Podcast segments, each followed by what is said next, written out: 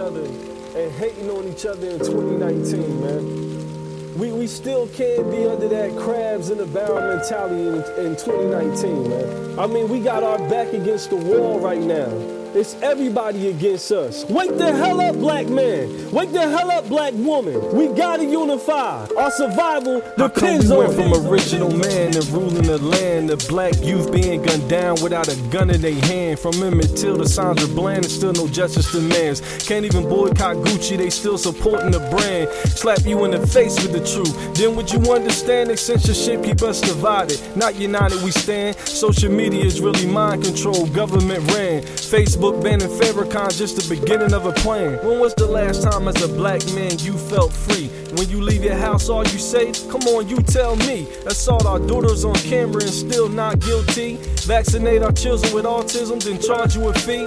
What the hell is it going to take before you finally see? They done secretly declare war on us while you sleep. We fighting gentrification, a Willie Lynch education, returning to the plantation, and TV making you sheep.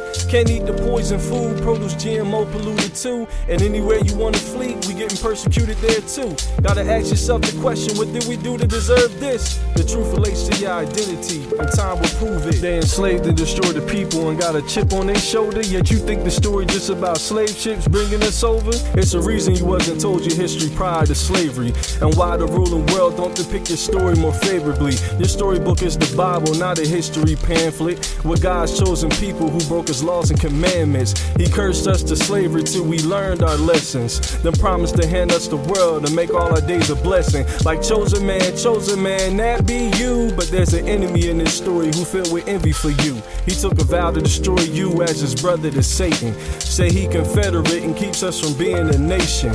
The earth needs you back in power and she patiently waiting. Repent and come back to your Elohim, return to your greatness. return to your greatness.